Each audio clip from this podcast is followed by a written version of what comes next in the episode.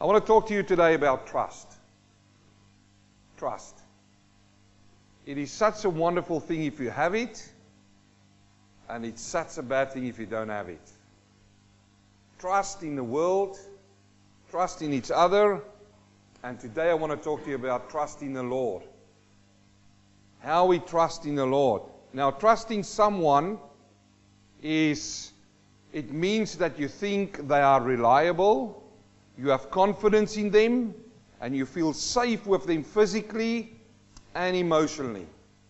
That is a definition I found for trust. It is thinking that people are reliable. If you think this morning and you think about trust and somebody is reliable, is there a name of somebody that comes up into your mind straight away? So, in other words, yeah, Jesus. But I, I think outside of that, just in your everyday life, is there a name that will jump up in your mind and go, that person is trustworthy? And why would you say that? Because somewhere in your relationship with that person, he or she did something which was reliable. They are reliable. That is the person you can pick up on the phone, and at any stage of the day, day or night, you can call them up and you know they will react. Reliable. In other words, you will then say, I trust that person. Why? Because they are reliable. You will have confidence in them. And that confidence makes you feel safe in their environment. It makes you feel safe when you want to trust something in their environment. That is what trust is all about. You will feel safe physically and emotionally. Let me say this morning, here in Melbourne this morning, there's a lot of people who do not feel safe physically because they do not trust their environment where they're in. There's a lot of people here in Melbourne this morning and maybe in this room this morning who might not feel emotionally be safe because they do not trust the people who are in that emotional environment of them. Because we are living in a world of low trust, isn't it? We look at the governments of this world. I'm not only talking even about the government of Australia, I'm talking about the governments of the world. How much trust can you put in the governments of the world today? Come on, you tell me. So, why? If we look at our definition this morning, are they reliable? No, we, we look at it and we shake our head. Maybe one or two people in a party is reliable. But if you look at it as a whole, every single, uh, listen, it's every single country under the sun this morning I'm talking about. I'm talking about every government. Can you trust them these days? No, because they are all in it for themselves. It's not about the person next to them. It's not about you and me, it's about themselves. So we're living in a world where we can't even trust our government leaders. And there's some churches, let me say this this morning, that you can't trust. Even the church you can't trust this morning. For the same reason that man is in it for himself. It's all about me. It's all about what ministry I can build for myself so that my name can shine up there in the lights. And we shouldn't be shocked about this because it was warned, pre warned for us by the apostles when they said, John himself said that false teachers will come and false apostles will come into the world. And you know what it's doing? It's only breaking down the trust in the church.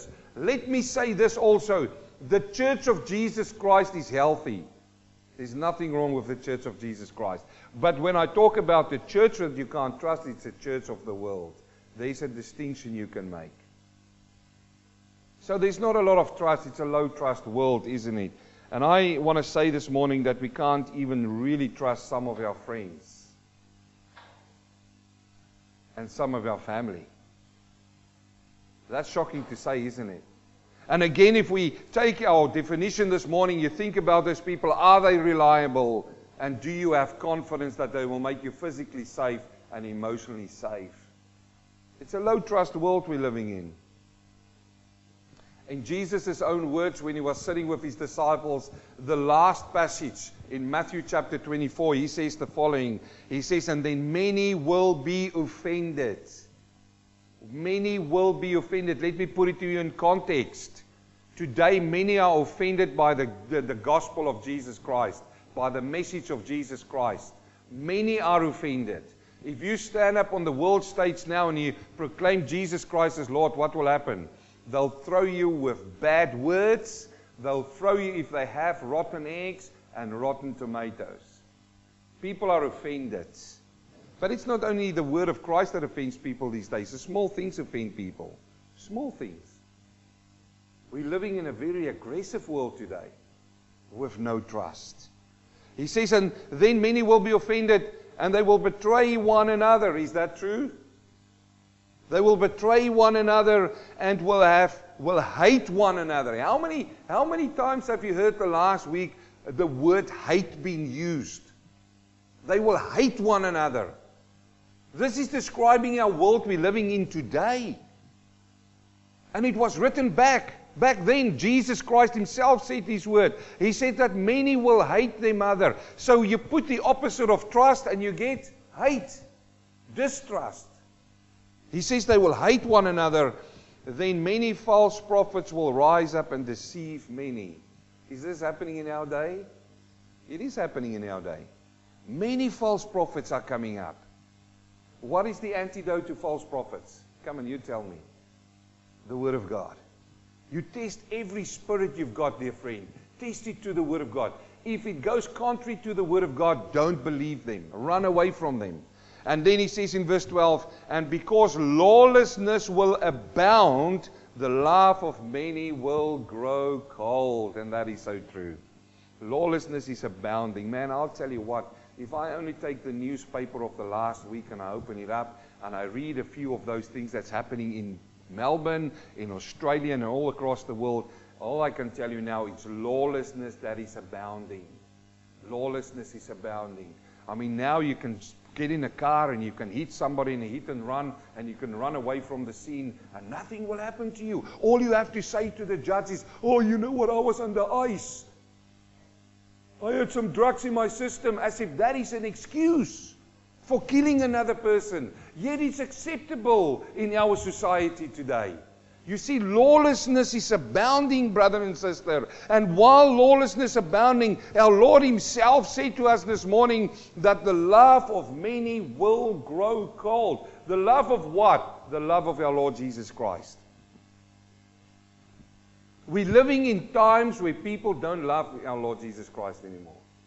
And that love grows colder and colder by the day. Because lawlessness abounds. So we can surely say this morning that we're living in times of broken trust, isn't it? Broken trust. When that trust, that reliability has been broken, how do you build trust? You do something over and over again, and people start trusting in you. They trust that you're going to do the right thing. That's how you build trust. But then, one day, if you don't do it anymore, that trust is broken. Uh, do, do some of you feel like this sometimes? Do, do some of you feel like this? You see all over the back there? There's some, there's some scissors in there, big knives in there. There's some needles in there. There's a lot of knives in there. And this guy says, can't blame me for my trust issue. Why? Because, you know, I can't trust people in marriage. They, that trust has been broken. Broken. But I love this when I came across this. You see that? We all have been there, haven't we? We all have been little children with our fathers. I've heard a story about a man once, and he got his little boy and put him up on, on a high elevated area, and he stood down there and he says, Come on, jump, jump, jump, jump, I've got you, I've got you, jump. And the little boy was standing there and he was going to jump, and, and then he held back, and you know, you've all been there. He's got to put all his trust in his father that his father's going to catch him.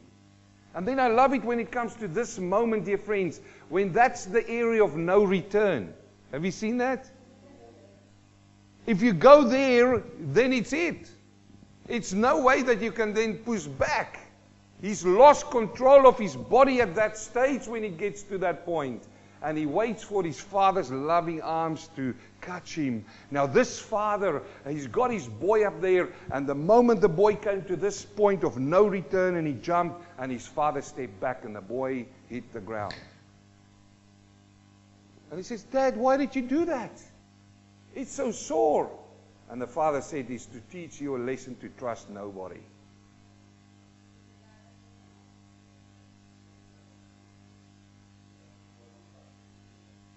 That is absolutely terrible. I agree with you. That's not how we do things. You see, I've got three children. And all my three children, I went to them at this point in time. And I got them to stand up there, and you know what? I caught all three of them. I caught all three of them. And today I would believe that if I, as their father, say to them, in the time of trouble, that you call me, I will be there. I believe they know and they trust that I will be there. Why? Because I built that trust in them. I caught them that day. This is what we're talking about the trust of the Lord. Where do we go to for this trust? We can go only one place. Psalm 118, verse 8, he said, It is better to trust in the Lord than to put confidence in man. It is better to trust in the Lord than to put confidence in man. The next verse says, in verse 9, he says, It's better to trust in the Lord than to put confidence in princes. He used two words there, you see. The first one he says in man, in general, and then he talks in princes. Now, I need to take you back to when it was written. There was a notion back in the day that a prince can do more for you than an ordinary man. A prince can do more for you. Why? Because the prince is awaiting the kingdom.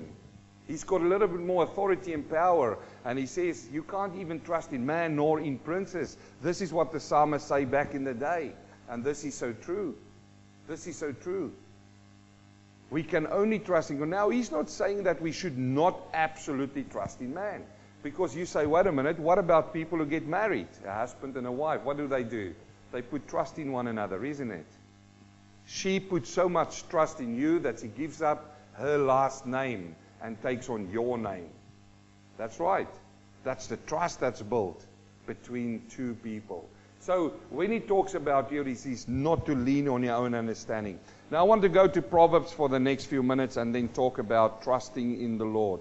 And to do that, I want to start in Proverbs chapter 3, verse 1. I love the book of Proverbs. And for the next few weeks and, and, and maybe next year, a few Sundays, I want to preach some inserts out of the book of Proverbs. Have you read the book of Proverbs? There is 31 Proverbs, or chapters in the book of Proverbs. If you read one chapter every day, you will fix the whole book of Proverbs in one month. And that will be good for you. So the man who wrote the most proverbs in the book of Proverbs is a man by the, uh, uh, called Solomon. And he was a very wise man. Remember when God came to him and he said, You can choose anything. What did he choose? Wisdom. Wisdom. And what did God give him after wisdom? Everything else. And he writes down to us in the book of Proverbs a lot of wisdom. And how wonderful. I thought about it when I prepared for the sermon. How wonderful to think that there is a king and, and if you want to have audience with a king, what do you do? You need to go and apply to have audience with a king. There's only a queen that we can think now is the Queen of England. And now, if you pick up the phone and you want to make an appointment with her, what's the chances of you going to see her? They, they're going to go, Andre who? Well, Andre Alexander here from Australia. Andre who? What are you? You have to be a dignitary or you had to do something really important to stand before a king or a queen. But how privileged are we this morning, brother and sister, to have an audience with a king? I'm not only talking about our Lord Jesus, but I'm talking about an earthly king which was appointed by God. Solomon. And you know what we have? We have an audience with him. He is actually sat down and he's written to you and to me what God gave him in wisdom. This is how I see it. So when I read these words, I can imagine myself sitting in a room in front of King Solomon, and it's as if he's speaking these words to me. That's how wonderful it is. Let's go, go and see what it says in Proverbs chapter 3. He says, My son, do not forget my law, but let your heart keep my commands.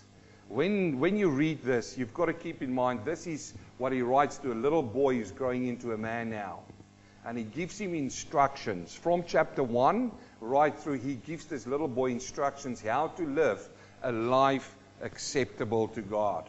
That is what Proverbs is all about. So when you read about it, he's going to warn him against a lot of dangers. And now in chapter 3, he says to him, Do not forget my law. And this is it, my friends. We need to remember and keep our hearts to the things that's written in the law. What is the law? It is the Bible. When he spoke about the law back then, it was the Torah, the first five books of the Bible. He said to him, My son, do not forget it. Remember them. Keep them on your heart every single day. You shall do this. Do not forget it. Our hearts need to keep the commandments of God, not our heads. Did he say keep it in your head? So many people just copy the words like a parrot. Oh, I can copy and I can I can rephrase so many verses. No, no, that's good for the head, but you need to keep it in your heart. Now the question is, how do you get the word of God from your head into your heart? First of all, you need to read the word of God and then you need to apply it to your life.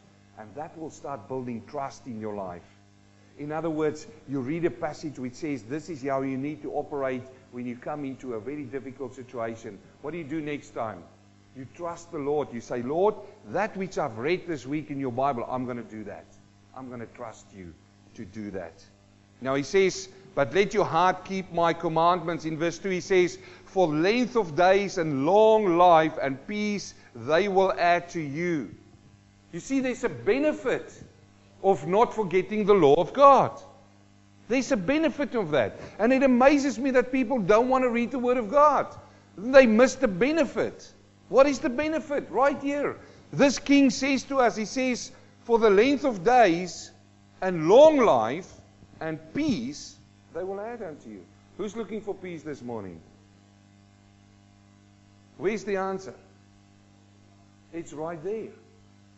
Now look at this now. Look at this. Don't get this dismissed. He says that's length of days and long life. That looks like the same thing, isn't it? He says, I'm going to give you length of days and long life. What's he meaning there? Well, he means length of days and long lives. It means the years on the earth and life thereafter. So this, the one talks about your life that you live here, how old you get. Some people get up to 100 years old. And may God bless you if you do that. I'm only halfway there. But he says the length of days. So he's going to bless you while you're on this earth. But listen to this. If you keep those, it's even beyond this life. Length of days. The capacity, the total life being of your soul. How wonderful is that? Have you ever imagined that? Have you ever thought about that? Length of days and long life, years on the earth and thereafter. Now, verse 3 says, Let not mercy and truth forsake you.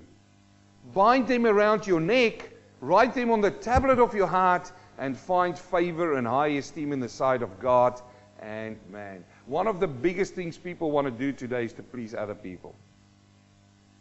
It's to find favor, to please people, isn't it? And here he gives us a recipe how to do that. First of all, he says, Let not mercy and truth forsake you. What is mercy? Mercy is a wonderful thing, and I want to just dwell on this. Think about this now and think about your own life. Mercy is if somebody has done something wrong to you and you need to punish them. And you know what we want to do if somebody do us wrong? The first thing we want to do is we want to punish them. I'm going to beat you. I'm going to punish you. Why? Because you've done me wrong. I've got my rights. Isn't that the thing that we hear these days? Well, I've got my rights, and, and I'm right now to be able to punish you because you've done me wrong. But what does forgiveness say? Forgiveness say, I'm, I'm going to forgive you. I'm not going to punish you. You deserve the punishment. You were wrong, but now I'm not going to do that. That's what mercy is. Now, listen, we know that God is merciful. Why? Because you and I deserve death, but what did He do? He forgave us. He said to you and to me, I forgive you. You, you were deserving death, and I'm not going to give you death. I'm going to give you life eternal. And here now he turns it back to us. He says to us, he says here to this young man, he says, Let not mercy and truth forsake you. In other words, have mercy. If you forgive somebody else, you know who's set free? You are set free. That is how forgiveness works. He says, have mercy on other people. If they do you wrong, turn the other cheek.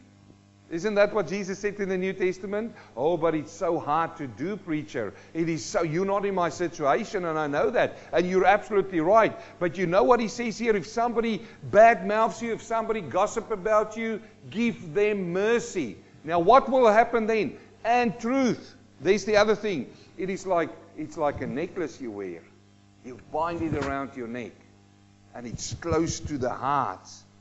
Write them on the tablet of your heart, and so you will find favor and high esteem in the sight of who first? In the sight of God and in man. You see, the problem is people do not want to forgive, and they do not want to walk in the truth. They will tell lies to satisfy themselves and to defend themselves. And you know what? There's no high esteem, esteem in the sight of God. If you want to have high esteem in the sight of God, let mercy be quickly. Forgive other people. You know what? When Jesus was hanging on the cross, they did to him what people didn't do to you yet. They've put him on the cross, innocent. And you know what they did when they looked at him? They said, Crucify him. He did nothing to them.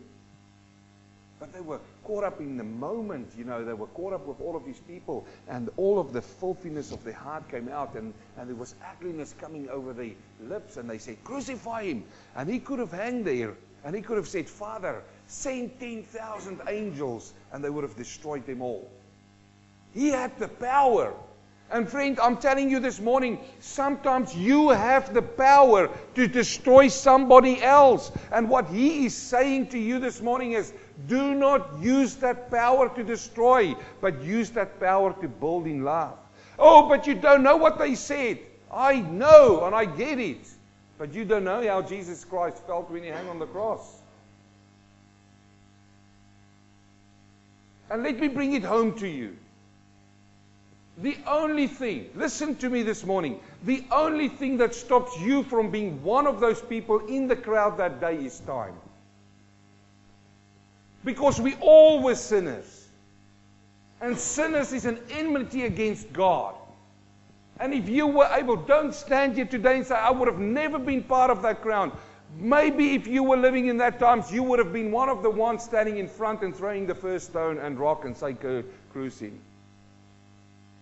Crucify him.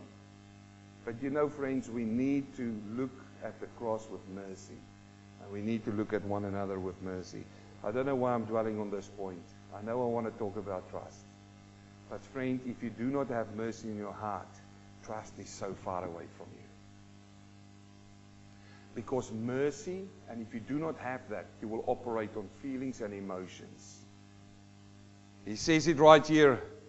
This, this year, mercy and truth influence every part of our lives it influenced every single part. The next verse he says now, and this is our verse, he says in verse 5 Trust in the Lord with all your heart and lean not on your own understanding, and in all your ways acknowledge him, and he shall direct your paths. This, apart from John chapter 3, verse 16, is one of the most verses by Christians today.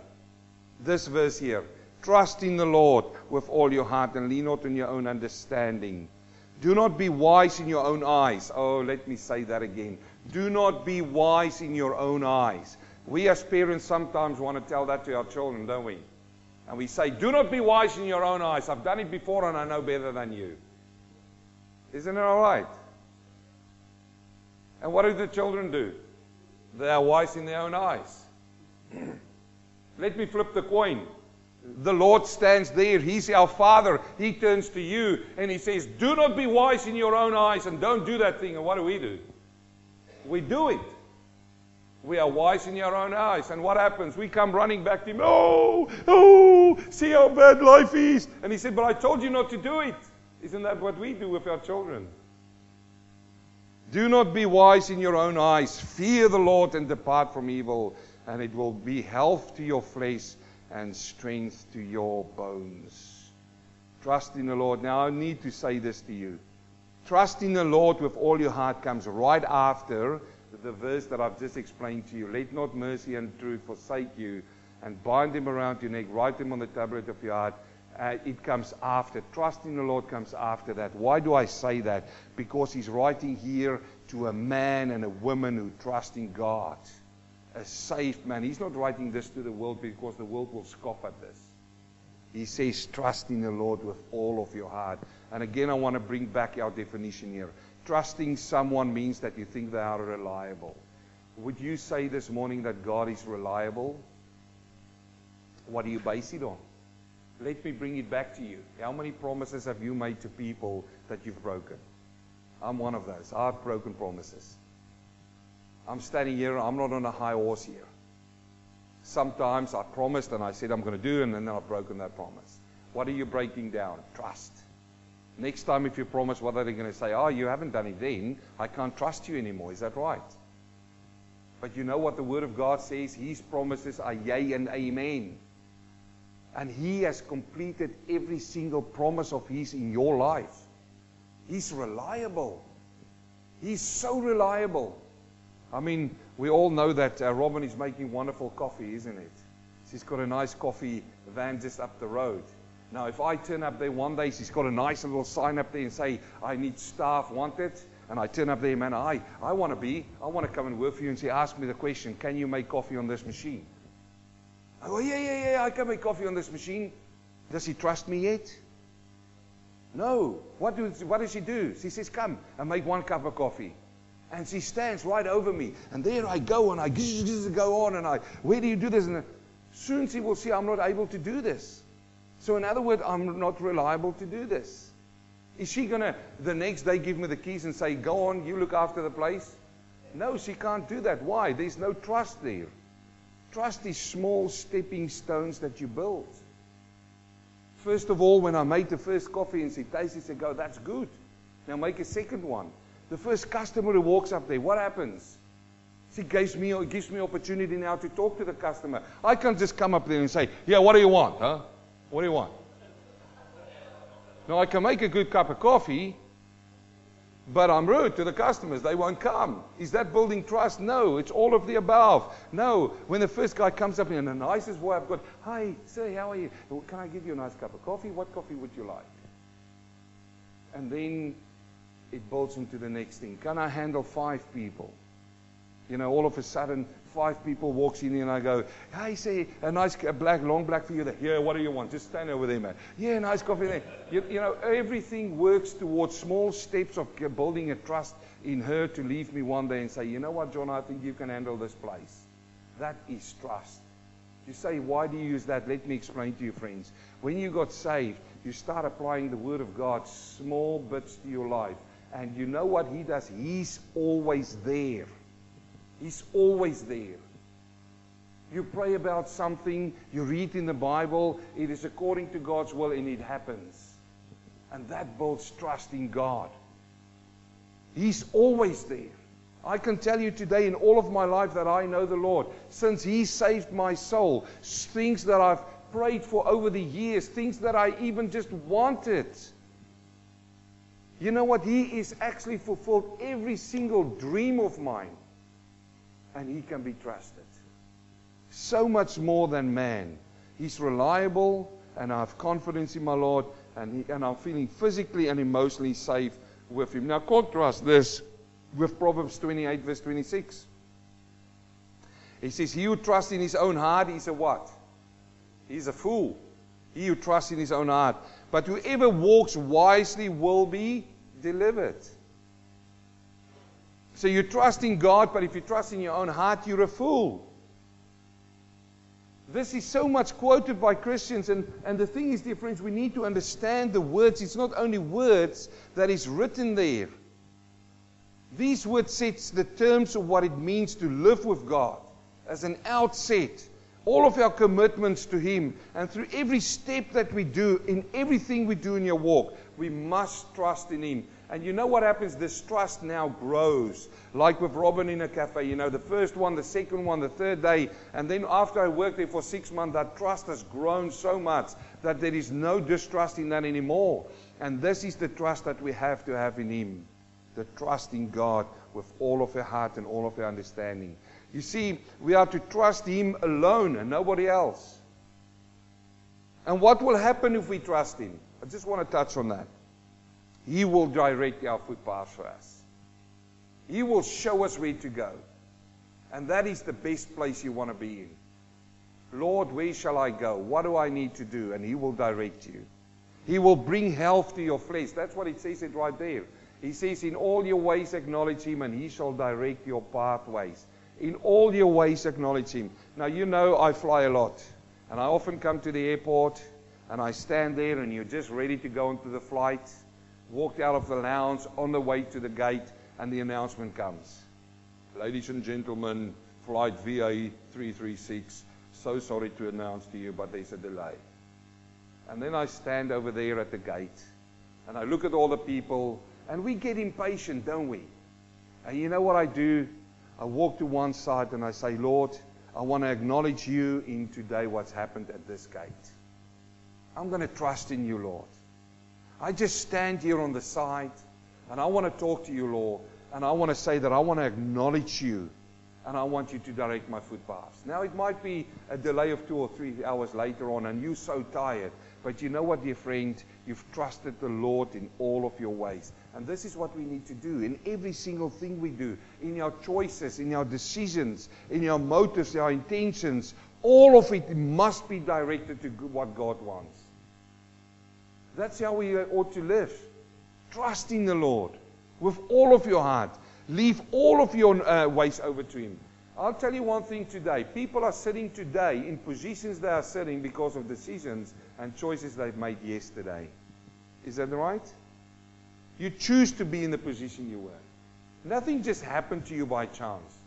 You say, wait a minute, but when I came over and I did these things, there's a terrible thing that happened and now I've lost everything. Yes, but you decided to go into that position.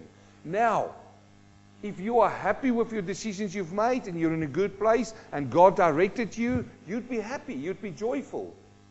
But if you made those decisions on your own and you're in a position where you, you shouldn't be, you will be a miserable person. You, and you will blame others. This is so important to understand that we have to acknowledge God in every single thing that we do, and He will direct our footpaths for us. Look at Nahum chapter 1, verse 7. He says, The Lord is good, a stronghold in the day of trouble, and He knows those who trust in Him. So you go through a time of trouble. Where do you go to? To the Lord.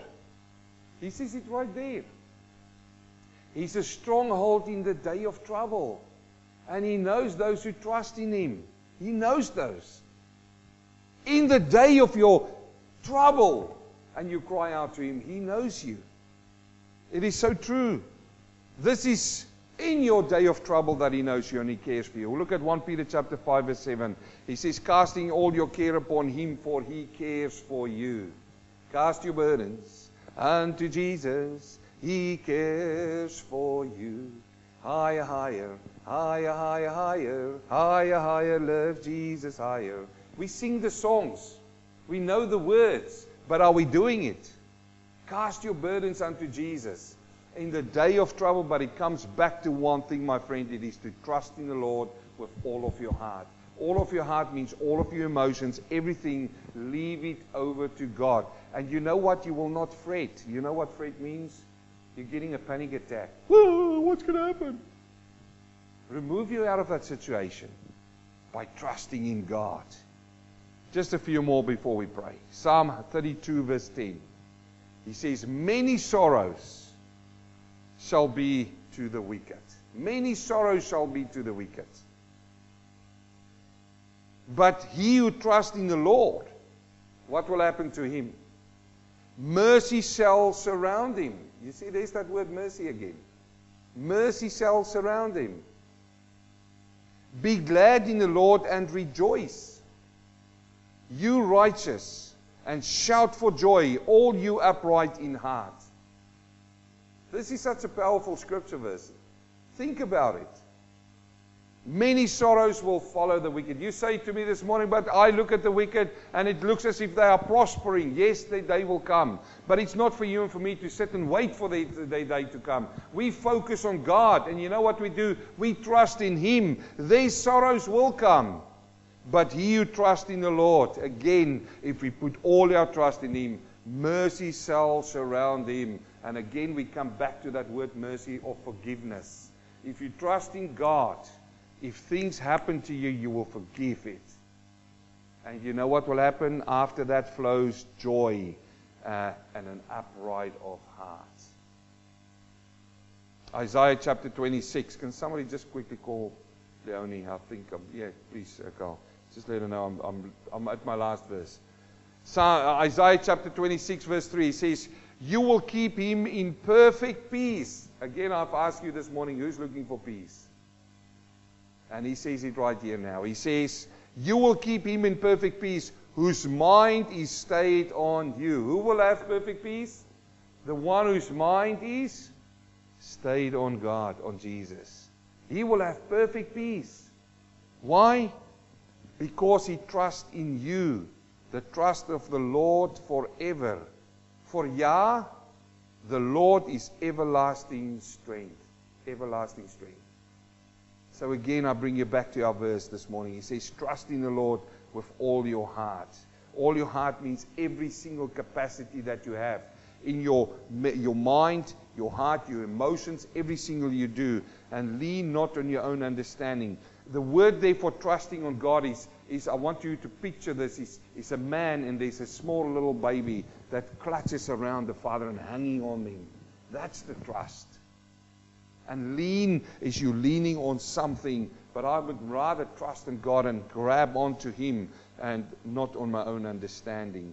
And He will give us peace and perfect rest. One verse that just comes to mind in, uh, in John chapter 14. In verse 25, he says, These things I've spoken to you while being present with you. You see, when Jesus was with them, they trusted him. Why? Because they could see him, they could touch him. John says this to us in, in the letters. He says, I've seen him, I've beheld him, and I've listened to him. So you can trust something that you see. And here he says now, but the helper, the Holy Spirit, whom the Father will send in my name, he will teach you all things and brings you to remembrance all things that I've said to you. The problem here for them was that Jesus was telling them that he was going to depart. He was going to die. And he said to them, he said to them, it's better for you that I die and go away. Because what will happen? The Holy Spirit will come. Now here's the thing, friends. And I'll leave you with this thought. We trust something we see. But we can't see God, but yet we trust Him. That is called faith. We trust Him who we don't see. And He gives us peace. Listen to what Jesus said to them then. Verse 27. John 14, 27. He says, Peace I leave with you, my peace I give to you. Not as the world gives to you, do I give. Let not your heart be troubled, neither let it be afraid. You've heard me say to you, I'm going away and coming back to you. If you loved me, you would rejoice because I said, I'm going to the Father, for my Father is greater than I. So here it is. Jesus Christ, He says, My peace I will leave unto you. But friends, they first had to know Him, to be able to trust Him, to be able to go into that peace.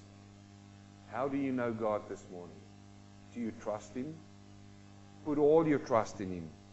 And in all your ways, give acknowledgement to Him. Like He says there, in all your ways, acknowledge Him, and He shall direct your paths. Amen. Let's pray. Heavenly Father, we thank you this morning.